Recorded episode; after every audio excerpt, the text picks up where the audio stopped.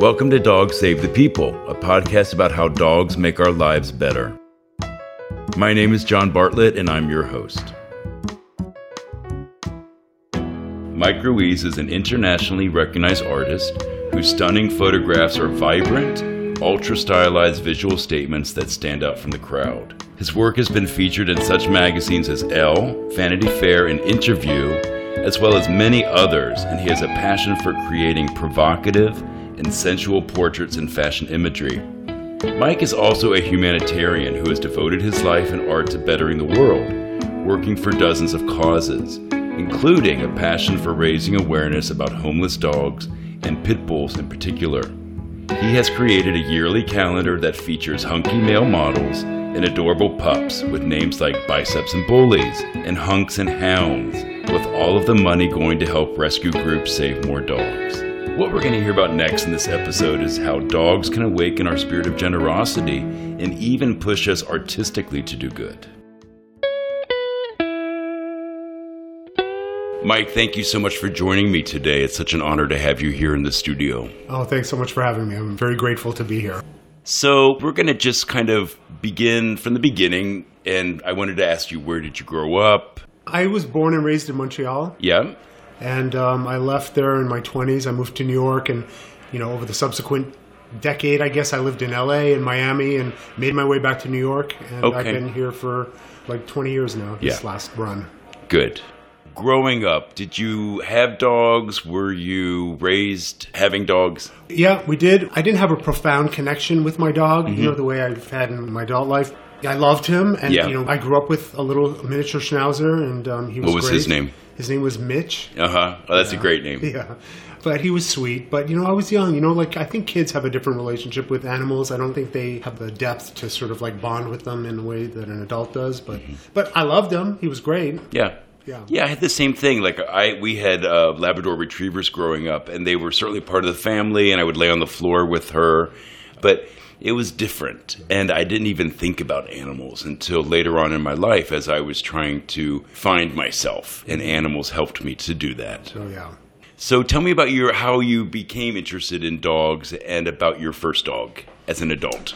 much like a lot of other people, it kind of happened haphazardly. I wasn't really looking, you know, I wasn't like actively seeking a dog or seeking a relationship Yep. with the dog.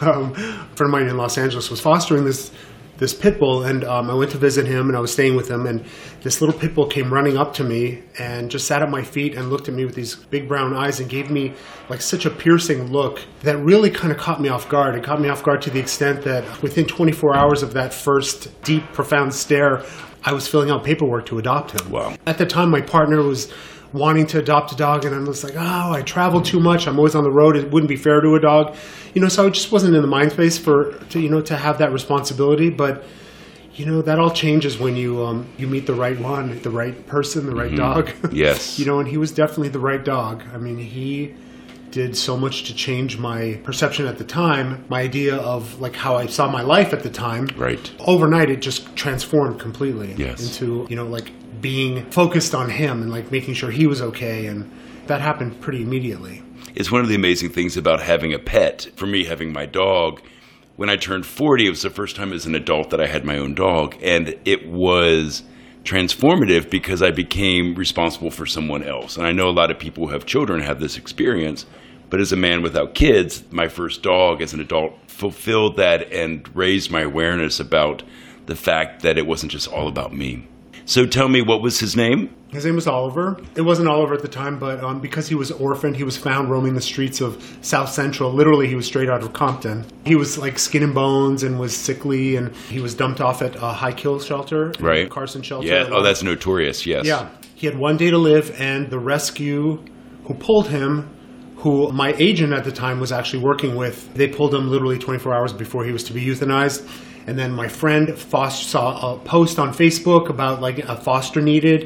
He decided to foster this dog, and um, you know the timing was perfect. I went to stay with my friend, and like I said, I fell in love with this dog. Yeah. And um, 24 hours later, he was my kid, and my whole life was like turned upside down, or, or rather, it was turned right side up. Exactly. Yeah. Yeah. And how old was Oliver when you adopted him, do you think? He was 11 months. They Okay. Speculate, yeah, he was Yeah. 11 months old. Were you living in LA and then you moved? no, no I was living in New York. I was Oh, living in New. York City. Oh, so Yeah. you brought him. I did. I um. How did you get him back to New York? Well, I had him certified as an emotional support animal, Uh-huh. which was legitimate because Yes. any selfish concept that I had at the time was like completely shattered Yes. by this dog and like every concern that I had related to him. And I was so like terrified at the thought of putting him in the hold of the plane that I I spent that whole week in LA getting him certified as an emotional support animal and I you know I got him like some of the basic training required and brought him onto the plane with me and he mm-hmm. slept on my lap for the Oh. entire flight. Oh, beautiful! And I got him to New York, and you know he was a New York City boy. Oh, in no that's great. Yeah. That's great. Now, tell me about Oliver. What was he like? And actually, what I want to just I want to say first and foremost because I'm I'm talking about him in the past. He did pass away this year. Yes. On August 26th, he passed away from lymphoma. Mm-hmm. He had lymphoma for seven months.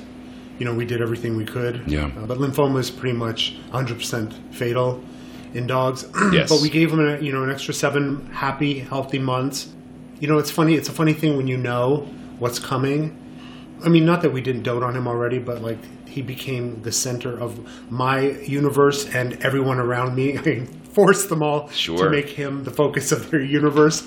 You know, and he did. He became like, you know, he became like a, a ma- it's like such an amazing mascot for for his breed and for animal rescue and for like you know twenty other things. And he was a very responsive. Like you could talk to him and he would look at you and like you almost be nodding his head like Yeah. he understood you. Uh-huh. Like he was very very responsive and um, so affectionate and so like loving and and quiet and gentle. Like he was a big eighty pound pit bull. Mm. Yeah, I was just going to ask you how much you weighed. he was he was the gentlest, like most loving thing. Like anyone who ever met him, even like a lot of people who were terrified of you know, because I would bring him to shoots. I'm a Yes. you know you know I'm a photographer, Yes. and I would I would bring him to shoots, and you know sometimes there'd be people on shoots who weren't comfortable with dogs, or and, and a few times, especially pit bulls, like they recoiled in terror that there was this big black pit bull on set, you know, and within literally within five minutes, like all of that was dispelled.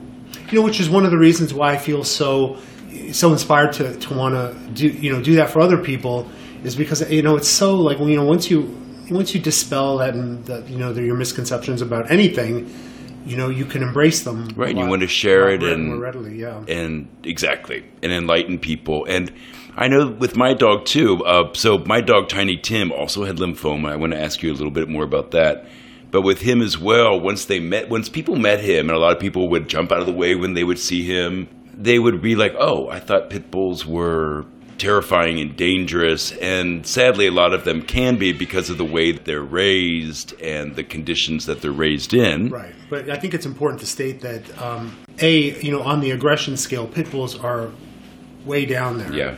you know, they're like you're far more likely to be bitten or you know aggressed by a lab or a golden retriever or border collie than you are a pit bull. Yeah. And you know, and there's like facts and you know statistics to back all of that up. So yeah, so I think it's important to to say. it is thank you for that But he was great up until literally the very last day. You know, we had him on prednisone, and he was super energetic, Yes. and playful, and loving, and there was really no indication that he was sick at all. As a matter of fact, the week before he passed was the week that I shot this um, animal rescue calendar that I do every year, which he was on the cover of. And you know, I had a house full of people, and because I shoot it at my house, and it was summertime, so people were swimming, and, and he literally swam 12 hours a day, and nobody could believe that he had advanced lymphoma wow which was great, you know. But once they succumb to it, it's pretty quick. It is quick. And I know for myself, and I read your post during and after Oliver's passing, it was as though my life had ended. It was just, it hit me harder than I imagined. Yeah, me too. Like you know, like I, I think back to. I mean, it's they're not comparable, but in a way they are. The loss of humans in your life. You know, like I lost my mom. I lost a partner. You know, before their time, and it was brutal. I mean, it Yes. was un, you know like unfathomably excruciating. But there was something about losing Oliver. You know, because it's such like a I don't know. I mean, you know, everyone, you know, everyone knows that dogs' love is unconditional, and it's, but it's so much more than that. Like it's such an uncomplicated relationship that you have with the dog. You know, people, no matter who they are, it's complicated. You know, so it's hard to lose them, but like to have like this pure white light gone from your life is um, it's like cutting off my arm. I'm literally choking back the tears right now because I don't want to. Okay. I don't want to. I don't want to. Because once I start sobbing, it's, it's gonna. We'll have to take, me a, 20 minutes to console we'll have me. to take a station break. Yeah. You recently adopted another angel. Yes. Her name is Julia. She's um. She was definitely sent from heaven by Oliver. Yeah. She's a sweetheart. She actually has a lot of Oliver's characteristics. It's kind of like she's channeling him. Yeah. A little bit.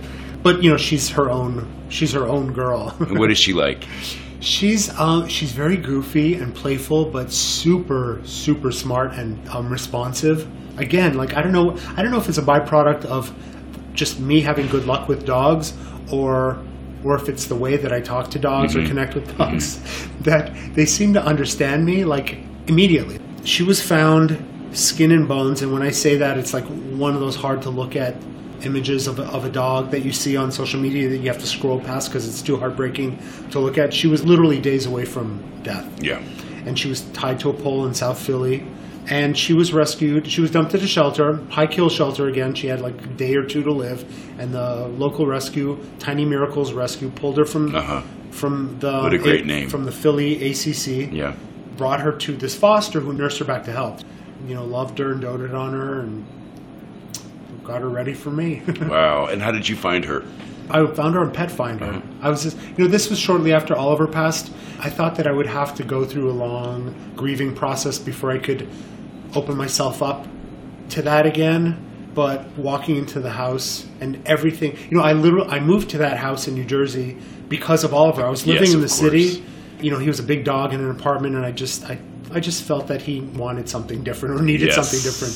So I found a property in New Jersey with a lot of land and built the whole house up around him. And I moved there because of him, in large part. So to walk in the house and not have everything heartbreakingly remind me of him was you know, like I couldn't do it. Yes. So I, I needed to have the pitter patter of, of little feet. Good for you. Yeah. I hear you. I understand. Is she helping you heal? How does it feel? How does it compare? How is it different?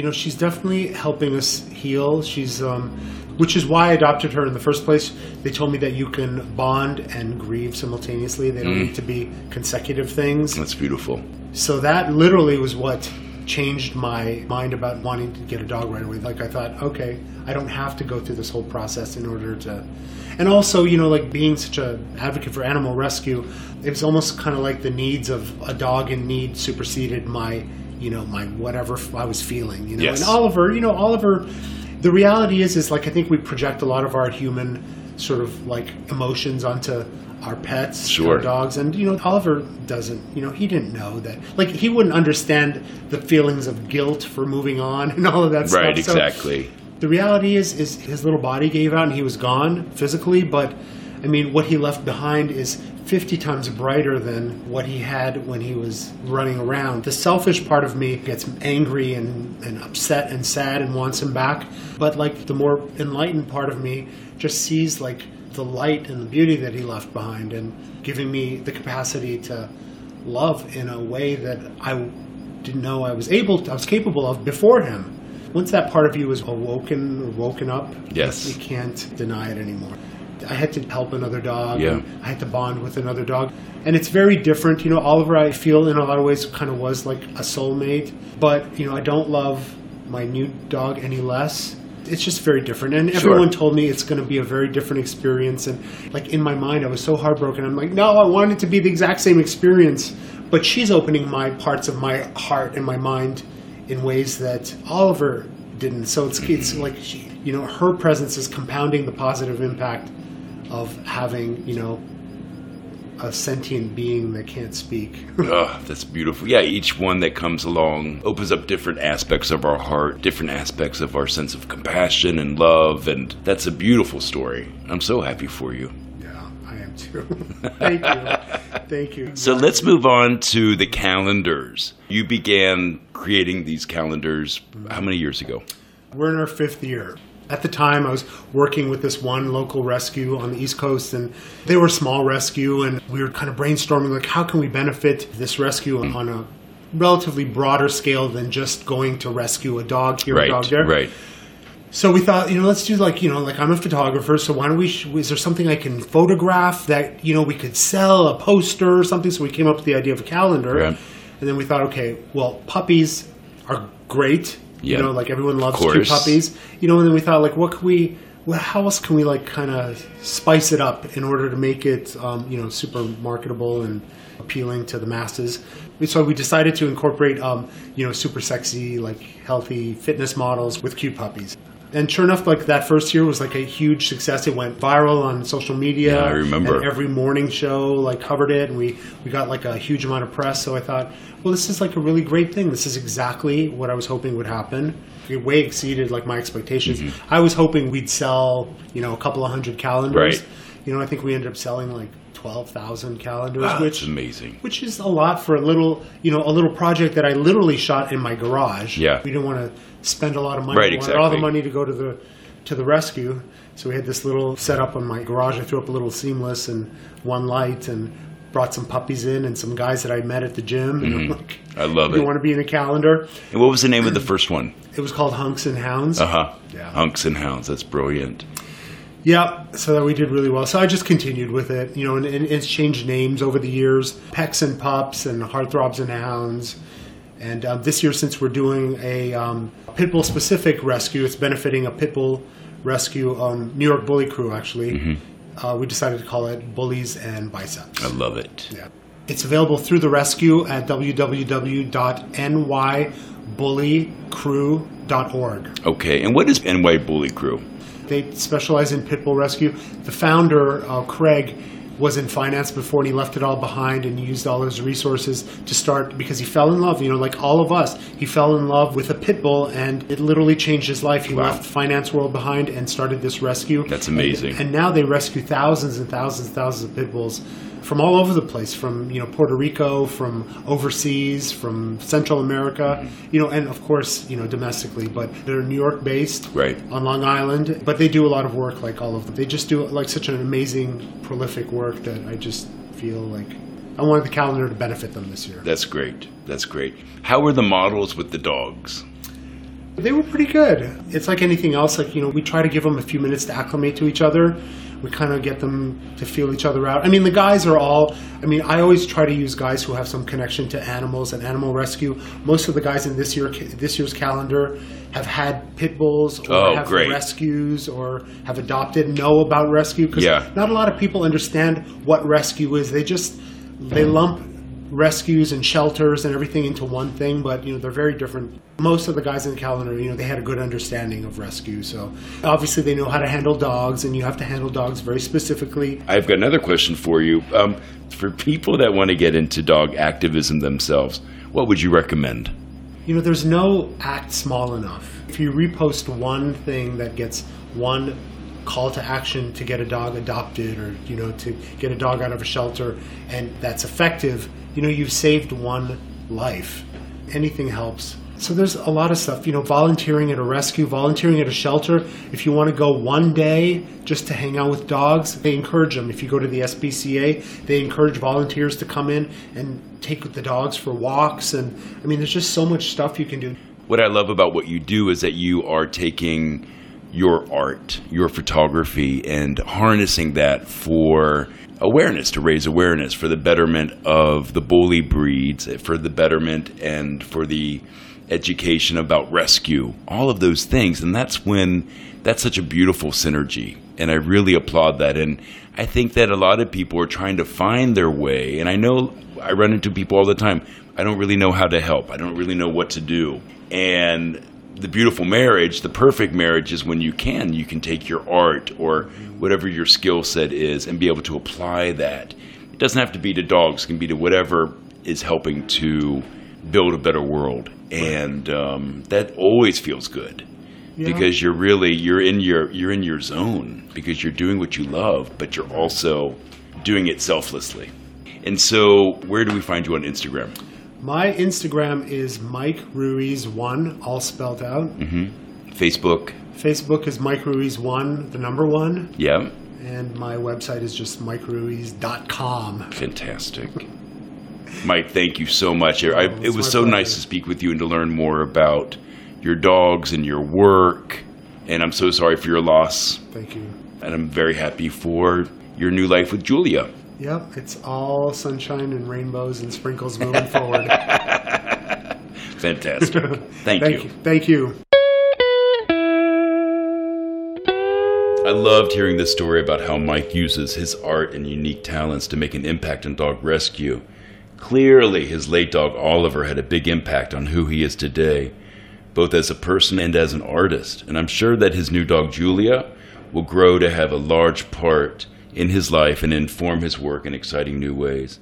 I also love that he is working hard through his art to help change the perception of pit bulls, and how lucky he was to be able to bring Oliver on the set when he was working, and how Oliver, through his beauty and just his Oliverness, helped to change people's perception of pit bulls one person at a time. Thank you for listening to this episode of Dogs Save the People, a podcast about how dogs make our lives better. This show is a production of As It Should Be, a content studio, and it's made with the support of our producer and editor, Jack Summer. Special thanks to our composer and neighbor, Daniel Lampert, for creating the music for the show. I hope you enjoyed the episode. You can subscribe to Dogs Save the People on Apple Podcasts, Spotify, or wherever you get your podcasts. If you like this show, please leave a review or rating. New episodes come out every Tuesday, so see you next week for another episode from Dogs Save the People. You can also check out the Tiny Tim Rescue Fund, my foundation, at johnbartlettny.com. Enjoy a walk with your dog and make it a great day for both of you.